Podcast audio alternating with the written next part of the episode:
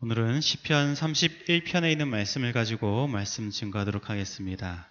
오늘 말씀의 제목은 인생에 찾아온 가장 큰 고통, 외로움의 문제를 해결하는 유일한 길이라는 제목으로 말씀 증거하도록 하겠습니다. 우리 시편 31편이 어, 좀 길기 때문에 앞에 부분만 먼저 읽도록 하겠습니다. 시편 31편 1절로 5절 말씀입니다. 다 같이 읽겠습니다. 시작. 여호와여 내가 주께 피하오니 나로 영원히 부끄럽게 마시고 주의 의로 나를 건지소서. 내게 귀를 기울여 속히 건지시고 내게 견고한 바위와 구원하는 보장이 되소서. 주는 나의 반석과 산성이시니 그러므로 주의 이름을 인하여 나를 인도하시고 지도하소서. 저희가 나를 위하여 비밀이 친 그물에서 빼내어 소서. 주는 나의 산성이니시이다. 내가 나의 영을 주의 손에 부탁하나이다. 진리의 하나님 여호와여 나를 구속하셨나이다. 아멘.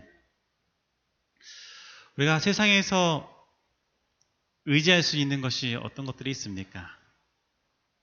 오늘 여러분들은 어려움이 닥쳐오고 위기의 순간에 피할 곳이 있으십니까? 힘든 순간에 가장 먼저 생각나는 사람은 누구입니까?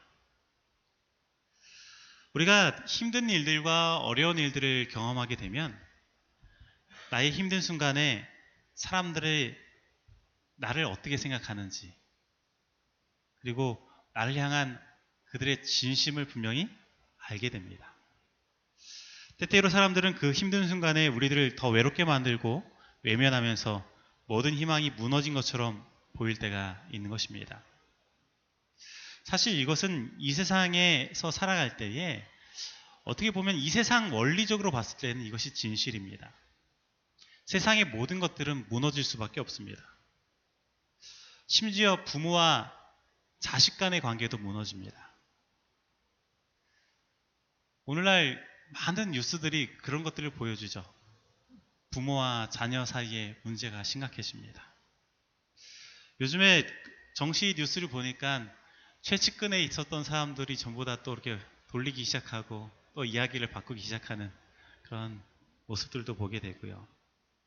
특별히 또한 성경에 있는 모습들을 보면 예루살렘 성전이 AD 70년에 로마에 의해서 무너질 때에 부모와 자녀 간의 관계가 깨어졌습니다.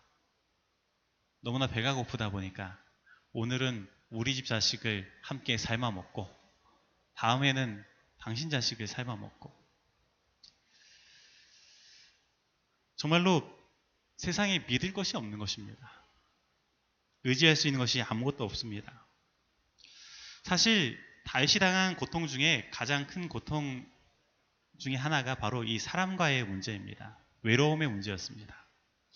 시편 31편 11절로 12절은 이렇게 이야기합니다. 내가 모든 대적으로 말미암아 욕을 당하고 내 이웃에게서는 심히 당하니 내 친구가 놀라고 길에서 보는 자가 나를 피하였나이다. 내가 잊어버린 바 됨이 사망한 자를 마음에 두지 아니한 같고 파기와 같으니이다. 이것을 좀 더 쉬운 말 세번역 성경으로 읽으면 이렇습니다.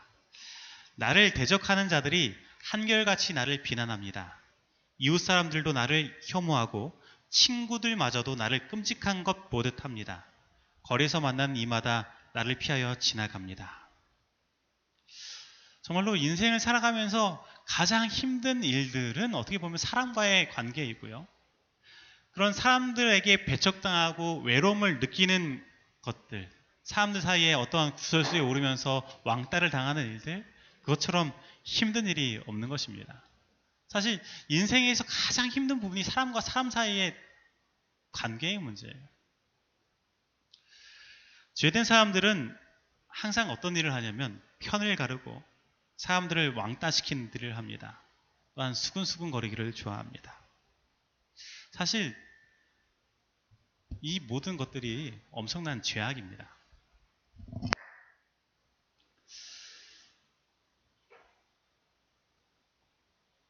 당해보니까 알아요. 예, 사람과의 관계 속에서 내가 그런 일들을 겪어보고, 아, 왕따 같은 것들을 당해보니까 아, 이게 얼마나 외로운지, 이게 얼마나 나쁜 것인지 알겠더라고요. 오늘 나의 인생 가운데 이런 모습이 없는지 한번 그런데 다시 한번 생각해 봅니다. 그리고 나의 인생 가운데 이런 모습 속에서 나의 삶에 찾아왔던 고통을 생각할 때 아, 어떤 것을 생각하게 되냐면 이 시편을 지을 때 다윗이 얼마나 힘들었을까 그런 생각을 하게 됩니다. 정말로 다윗은 가장 친한 친구 요나단 빼고는 거의 다 등을 돌렸어요. 다 등을 돌린 것입니다.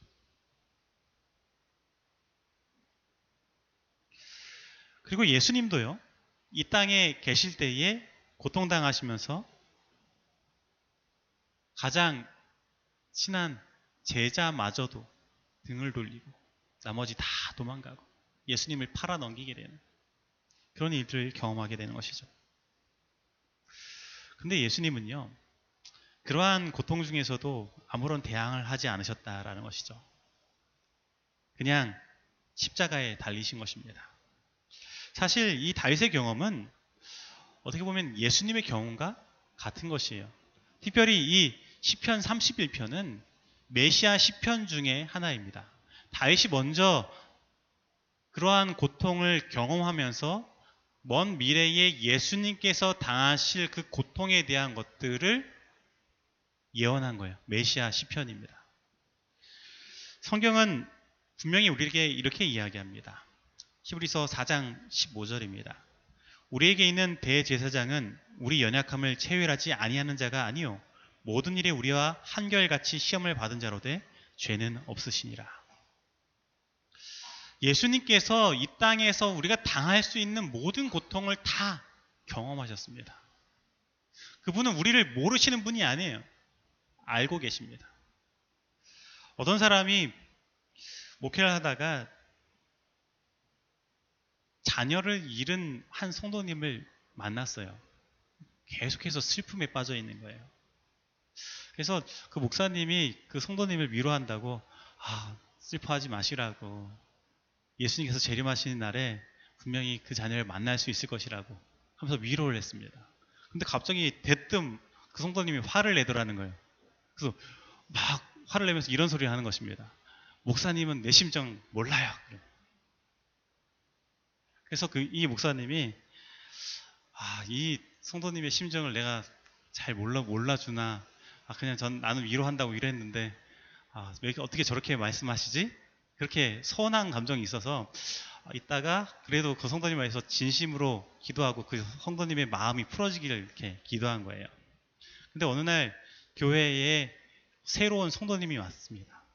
새로운 성도님이 와서 그 성도님을 이렇게 이야기 나오는데 그 성도님이 과거에 자녀를 잃어버린 경험이 있는 거예요. 그리고 그 성도님과 이 성도님 만났을 때 이 성도님에게 한마디 한 거거든요. 과거에 나도 어린 자녀를 잃어버렸다. 네, 사고로 죽었다. 내가 당신의 마음을 이해한다. 그러나 하나님께서 이렇게 이렇게 인도하시더라 하면서 얘기하니까 어떻게 돼요? 갑자기 말이 통하더니만 같이 이렇게 끌어안고 눈물을 흘리더니만 그렇게 힘드셨던 분이 예, 교회에 잘 나오기 시작하시고 이분과 굉장히 친해지시면서 어, 치료가 됐다는 것이죠. 다시 말하면 어떤 일들을 직접 경험해 본 사람끼리는 연민의 정이 통하면서 맞죠? 그것을 아 이 사람이 나와 같은 경험들을 했다고 생각하면서 이렇게 통하면서 그런 것이 치료되는 경험들을 하게 되거든요. 하나님께서는요. 우리 우리가 당하고 있는 모든 것들을 경험하지 않으신 분이 아닙니다. 체휼하신 분이에요. 다 경험하셨어요. 그분께서는 우리가 경험하고 있는 모든 것들을 다 아시는 것이죠. 그러므로 하나님은요. 우리들의 뭐가 되시냐면 피난처가 되십니다. 우리가 그분께 피하면 그분께 다가가면 그분께서 우리를 충분히 위로하시고 남을 수 있어요. 그분과 우리는 통할 수 있습니다. 하나님은 우리의 진정한 상담자가 되시는 것입니다. 다윗은 이 모든 것을 경험하였고 그래서 이것을 이렇게 고백한 것입니다. 그의 외로움과 힘든 속에서 그가 첫 번째 고백한 것이 바로 이거예요. 여호와여 내가 죽게 피하오니 나로 영원히 부끄럽게 마시고 주의 의로 나를 건지소서. 다윗이 지금 어떻게 한다고 말해요? 그 외로움 속에서 주님께 피한다고 말합니다. 그리고 하나님께서 자신을 향하여 귀 기울여 주시는 그것들을 경험하게 돼요.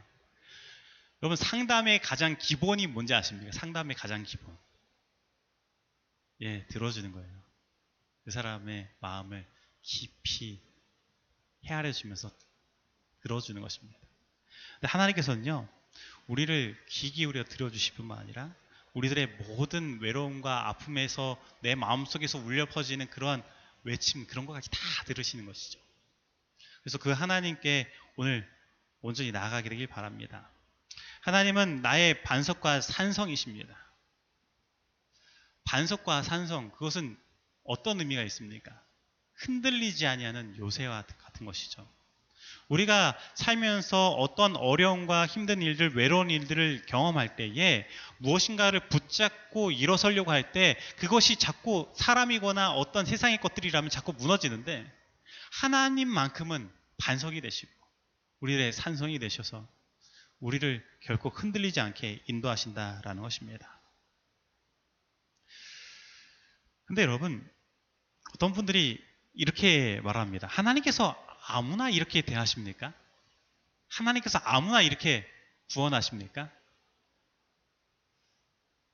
그래서 그러면 아무나 구원하시지 누구나 다 구원하시지 어떤 사람 구원하십니까? 물어보니까 그분이 잠언 18장 10절을 이야기하면서 영어 성경을 해석한 이거, 이 사진을 보여줍니다. 잠언 18장 10절에 이렇게 말하고 있더라고요. 하나님의 이름은 대피소니 선한 사람이 그리로 달려가면 안전하다. 이게 영어로 그냥 번역한 거거든요. God's name is a place of protection. Good people can run there and be safe. 이게 선한 사람이 그리로 달려가면 안전하다. 어, 누가 달려가면 안전하다고요? 선한 사람이 달려가면 안전하다. 악한 사람이 달려가면 안전하지 않고 하나님께서 내치실 것이다. 이 사람이 이렇게 말하는 거예요. 그래서 하나님께는 아무나 달려가면 안 됩니다. 착한 일하고 선한 일을 행한 사람만이 구원받을 수 있습니다. 근데요, 제가 그분이 이렇게 하시는 이야기를 듣고 나니까 어, 이, 이 말로 이걸 번역한 것으로 보니까는 그렇게 보이기도 해요. 근데 이 번역이 잘못했더라고요. 우리나라 말 자체로 번역된 성경은 이렇게 말하고 있습니다. 여호와의 이름은 견고한 망대라. 의인은 그리로 달려가서 안전함을 얻느니라. 의인이 그 달려가면 어떻게 된다고요? 안전함을 얻어요. 그런데 이것을 이렇게 해석할 수 있어요. 악인이면 그가 달려갑니까? 안 달려갑니까? 안 달려가죠. 의인이기 때문에 달려갑니다. 다시 말하면 이, 이 사람은 그가 악인이든 아니든 간에 여호와 하나님께 달려감으로 말미암아 그가 의인이 된 거예요. 그러니까 다시 말하면 하나님께 달려간 모든 자들은 다 의인입니다. 의인이기 때문에 달려가는 것이 아니라 하나님께 달려갔기 때문에 의인이 된 거예요. 그래서 이렇게 해석이 돼야 되는 것이죠. 그래야지만 하나님께서 모든 자를 구원하신다는 것이 맞는 것입니다. 그리고 특별히 오늘 본문 말씀과 비교해서 생각해 보면 분명히 답이 나옵니다.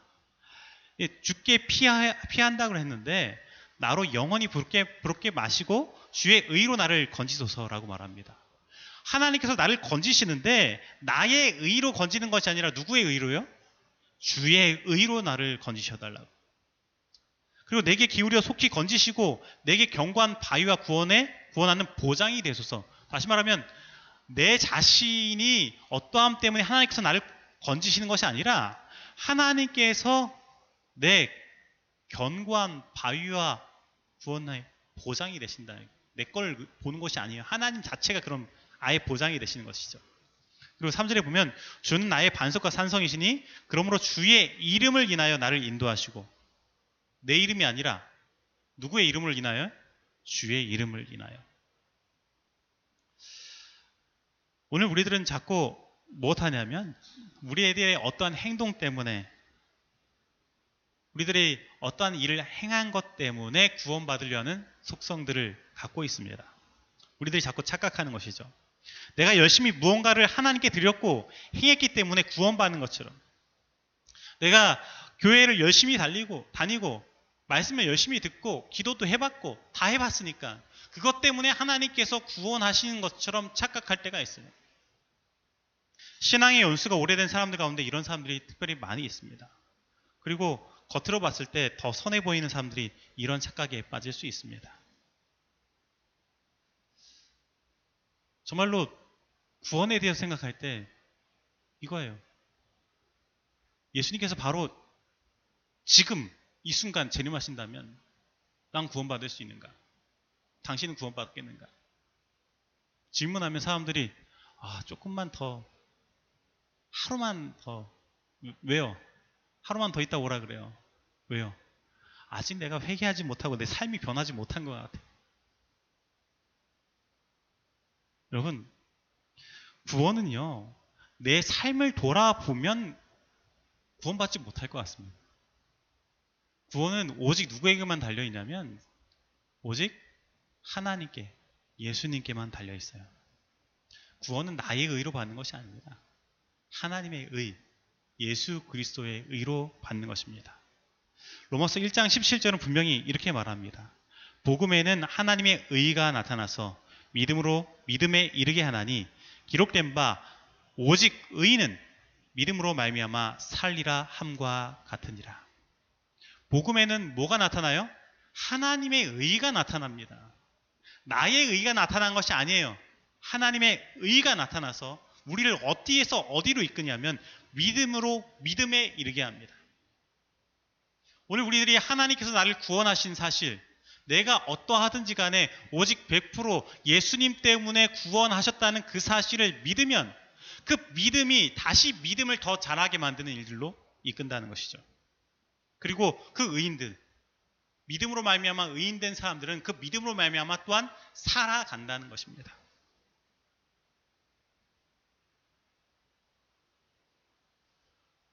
정로계단 40페이지는 분명히 이렇게 이야기합니다.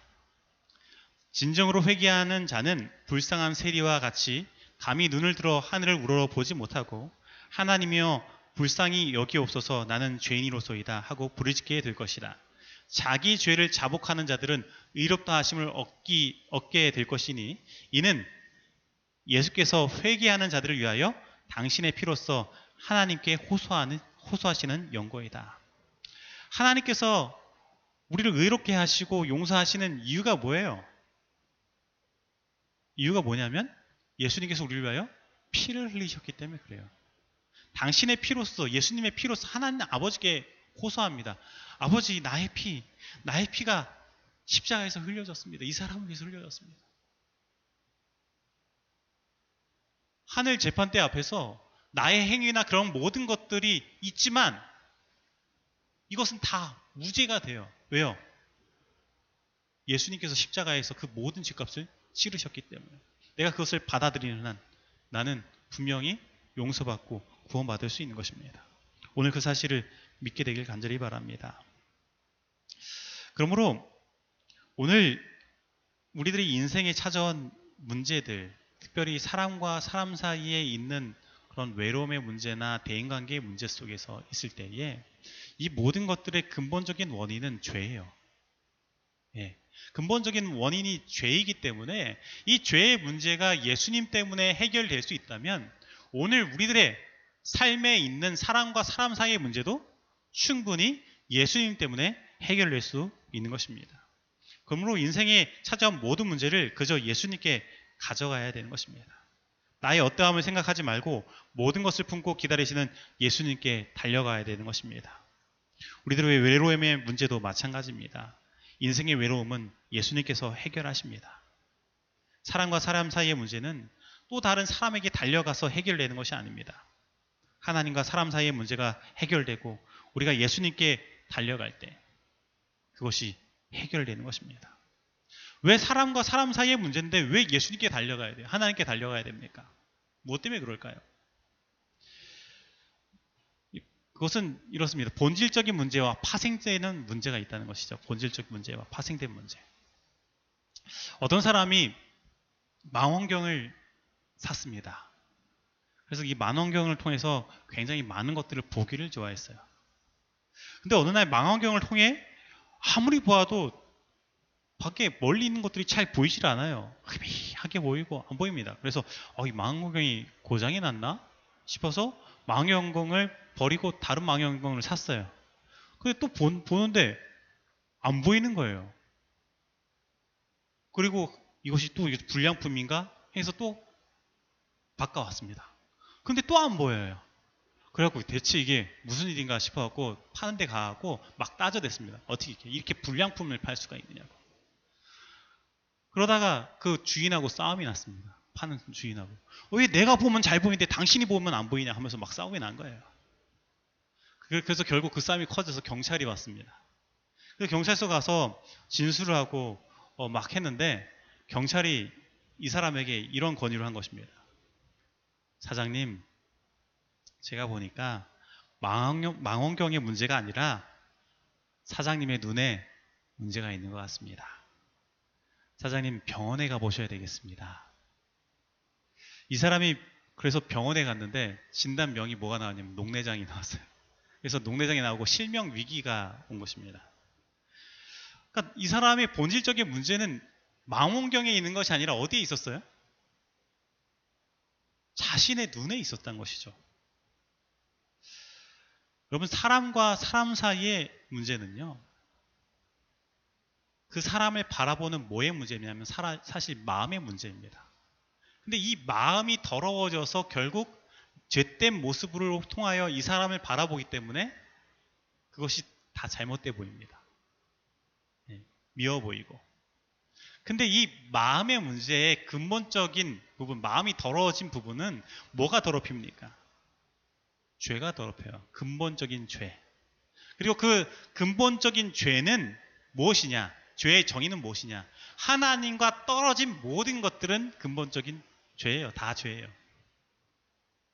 죄의 개념 자체가 내가 도둑질하고 거짓말하는 것 그것은 죄의 현상입니다.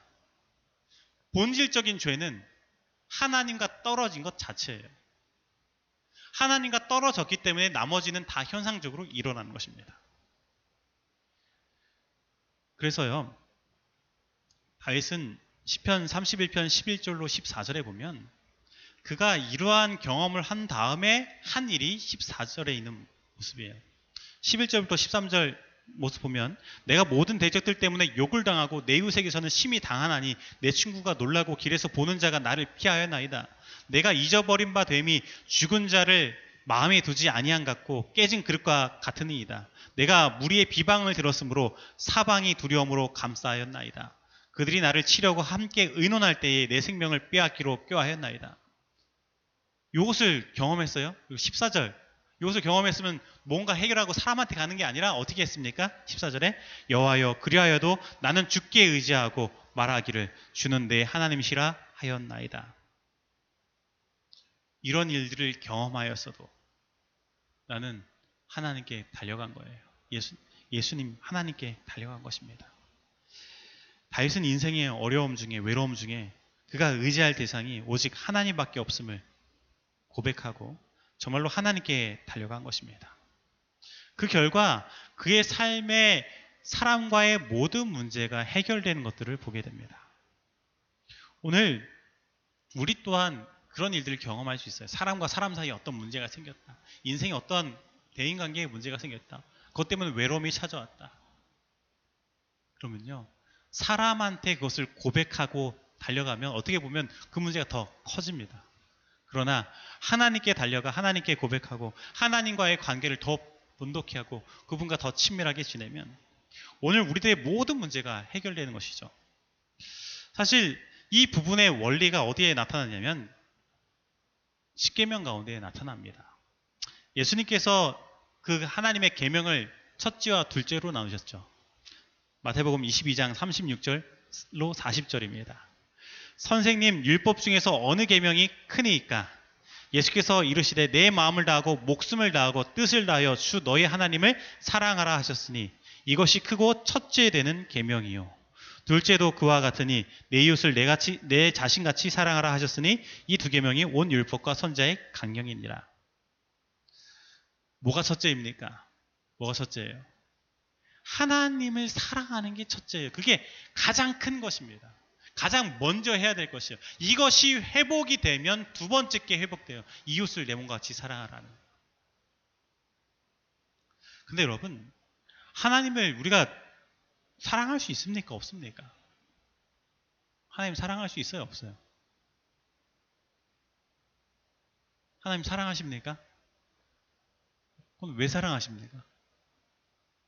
하나님 왜 사랑하세요?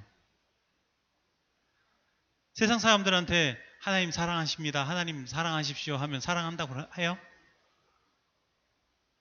하나님은 무슨 개뿔 그러면서 막 이상한 소리 막 해대요. 요즘에 요즘에 더더 그렇더라고요.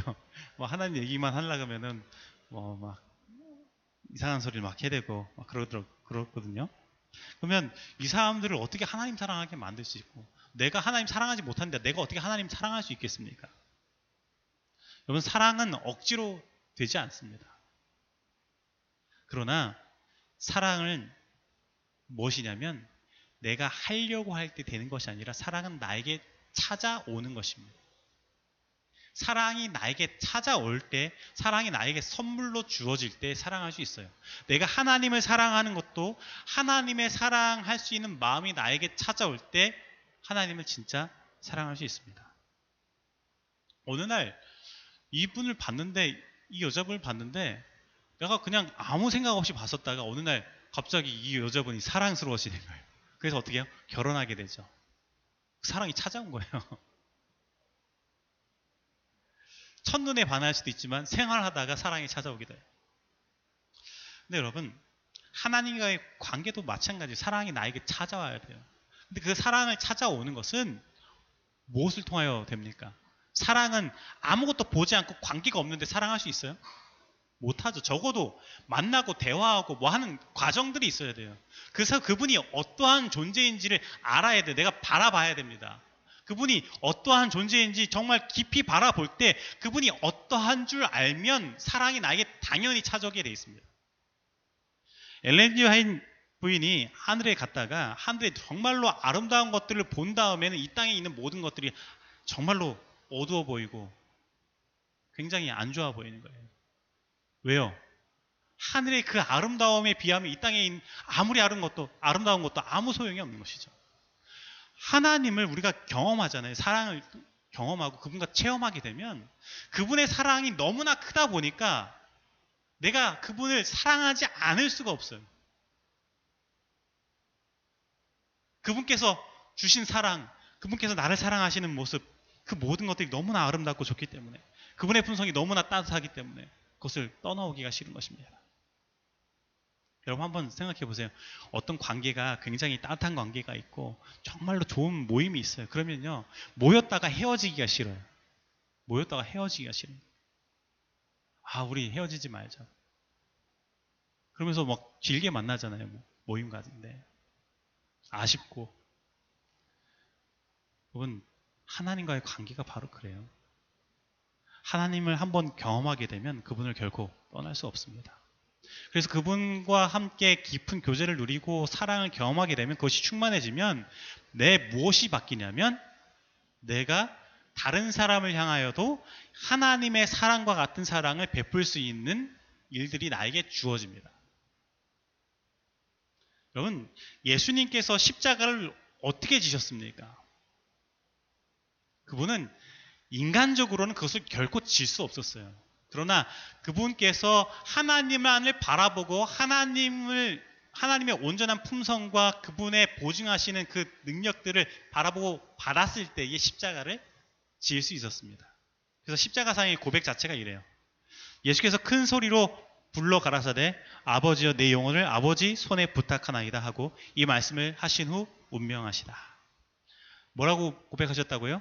아버지여 내 영혼을 아버지 손에 부탁하나이다. 이거요. 이게 시편 31편 5절에 오늘 본문 말씀에 똑같이 나옵니다. 내가 나의 영을 주의 손에 부탁하나이다. 진리의 하나님 여호와여 나를 구속하셨나이다. 다윗의 이 고백이 예수님의 고백이 됐어요. 그리고 이 다윗의 고백은 예수님의 고백뿐만 아니라 그 종교 개혁자들 후스와 루터 그리고 베르나르 멜라니톤 수많은 하나님의 종들의 생애의 마지막 말로 알려져 있습니다. 오늘 제가 이 말씀을 읽으면서 아, 이런 생각을 하게 됐어요. 아, 내가 마- 정말로 생을 마, 마감하는 그 순간이 온다면 사람들에게 다 고백을 하고 한 다음에 마지막으로 하나님께 아 예수님께서 하신 고백과 같이 다윗과 하는 고백과 같이 나도 아버지여 내 영혼을 아버지 손에 부탁하나이다 라고 고백하면 좋겠다. 그게 나의 마지막의 순간이었으면 좋겠다. 그런 생각을 하게 되었습니다. 근데 여기에서요. 시편 30편 5절에 나타난 부탁하나이다를 살펴보니까 히브리어 단어로 뭐 어떤 단어를 쓰고 있냐면 파카드라는 단어를 쓰고 있어요. 파카드. 이 파카드라는 단어는 어, 개수하다, 돌보다, 시찰하다, 방문하다라는 뜻을 가지고 있습니다. 특별히 이 단어가 십계명의 둘째 계명 중에서 죄를 갚되라는 단어와 같은 단어예요. 하나님께서 보응하신다는 단어와 같은 단어입니다. 여호와는 질투하는 하나님 하나님인즉 나를 미워하는 자의 죄를 갚되 죄를 갚아 주신다. 근데 어떻게 보면 하나님 무섭잖아요. 근데 이것을 방문하다로 해석하면 이 죄를 지은 사람들을 방문하셔서 어떻게 하길 바라신다는 거예요? 방문하셔서 그 죄를 해결하길 원하신다는 것으로 해석할 수 있는 것이죠. 하나님께서는 이 파카드를 통하여 이 방문을 통하여 결국 어떻게 하시길 원하신다는 거예요? 우리를 책임지길 원하신다는 것이죠. 그래서 시편 31편 5절 말씀을 방문하다로 한번 생각하면요. 내가 나의 영을 주의 손에 부탁하나이랬는데 하나님의 방문하심에 나를 맡긴다라는 의미를 가질 수 있는 것이죠. 그러니까 예수님께서 십자가에 달리실 때에 달리실 때에 예수님께서 온전히 그 모든 것들을 감당하시고 죄의 모든 무게들 감당하시 끝까지 달리실 수 있었던 이유는 예수님께서 뭘 바라보신 거예요? 하나님 아버지께서요. 사실 이 땅에 한 번도 내려온 적이 없는데 그 순간만큼은 어떻게 하셨어요? 예수님 가장 가까이에 내려오셨어요. 가장 가까이. 그 가장 가까이에 내려오셔서 사람들이 그럼 다 죽거든요. 가까이 가- 그러니까 어떻게 하십니까? 십자가에 달려 돌아가실 때 그 주변이 다 어두워지잖아요. 먹구름을 가려지고 하나님의 영광을 가려버리는 거예요. 가장 가까이 예수님 곁에서 있, 있기 위해서. 예수님은 그 하나님을 바라보는 것입니다. 그 하나님께 내 영을 부탁한다고. 가장 어두운 순간이었는데 그 순간이 하나님 아버지와 예수님이 정말로 가까이에 있는 순간이었어요. 이 땅에. 오늘 우리들도 똑같거든요. 오늘 우리들 산 가운데 정말 어려운 순간이 있고 힘든 순간이 있을 때 그때가 굉장히 어두워 보이지만 하나님께서 가장 나와 가까이에 있는 순간입니다. 내가 그 하나님, 나를 사랑하신 그 하나님을 안다면 나는 내 영혼을 하나님께 완전히 맡기고 그분께 온전히 맡기고 이 모든 문제가 하나님 안에서 해결될 것을 믿게 되는 것이죠. 그래서 그 십자가를 충분히 질 수 있는 것입니다. 시대소망 756페이지 분명히 이렇게 이야기합니다. 표면상으로는 하나님께 버림받은 것 같으신 그리스도께서는 무서운 암흑 중에서 인간이 마셔야 할 고통의 잔을 남김없이 마셨다. 이 무서운 시간 동안 그분은 이제까지 그분에게 주어, 주셨던 아버지의 간합하심의 증거에 의지하였다. 그분은 아버지의 품성을 잘 알고 계셨으며 그분의 공의와 자비와 크신 사랑을 이해하고 계셨다. 그분은 자기가 즐겨 순종하던 그분을 믿음으로 의지하셨다. 그분이 순종하는 마음으로 자기 자신을 하나님께 맡겼을 때에 아버지의 은총을 잃어버렸다는 생각은 없어졌다. 믿음으로 그리스도께서는 승리자가 되셨다. 예수님께서 아버지께 모든 것을 맡기셨을 때, 맡기셨을 때 십자가에서 승리할 수 있었습니다. 온전히 그 십자가를 질 수 있었어요. 오늘 우리들 삶 가운데 사람과 사람 사이에 있는 문제 속에서 내가 손해 봐야 될 때가 있어요. 다시 말하면 내가 십자가를 져야 될 때가 있다고요. 내가 그 사람들을 위해서 희생해야 될 때가 있어요. 그 사람을 위해서 내 몸을 버려야 될 때가 있습니다. 그런데 그때에 내가 내 힘으로는 절대 할 수가 없다는 것이죠. 그러나 내가 어떻게 할 때요? 하나님 아버지께 내 모든 것들을 맡기게 될 때에 십자가는 질 수 있게 되는 것이죠. 그것을 내가 지는 게 아니라 누가 져요? 하나님께서 대신 지시는 거예요. 함께 지시는 거예요. 오늘 그 경험들을 온전히 하게 되길 바랍니다. 그렇게 될 때에 사람과 사람 사이의 문제, 내 삶 속에 찾아온 어떤 외로움의 모든 문제들은 그런 모든 것들은 다 하나님 안에서 해결됨을 바라보게 되고 그것이 진정한 행복이고 또한 그것이 진정한 승리임을 경험하게 될 것입니다. 오늘 진정으로 그러한 경험들이 저와 여러분들의 삶 가운데 있게 되기를 간절히 바라면서 말씀 마치도록 하겠습니다.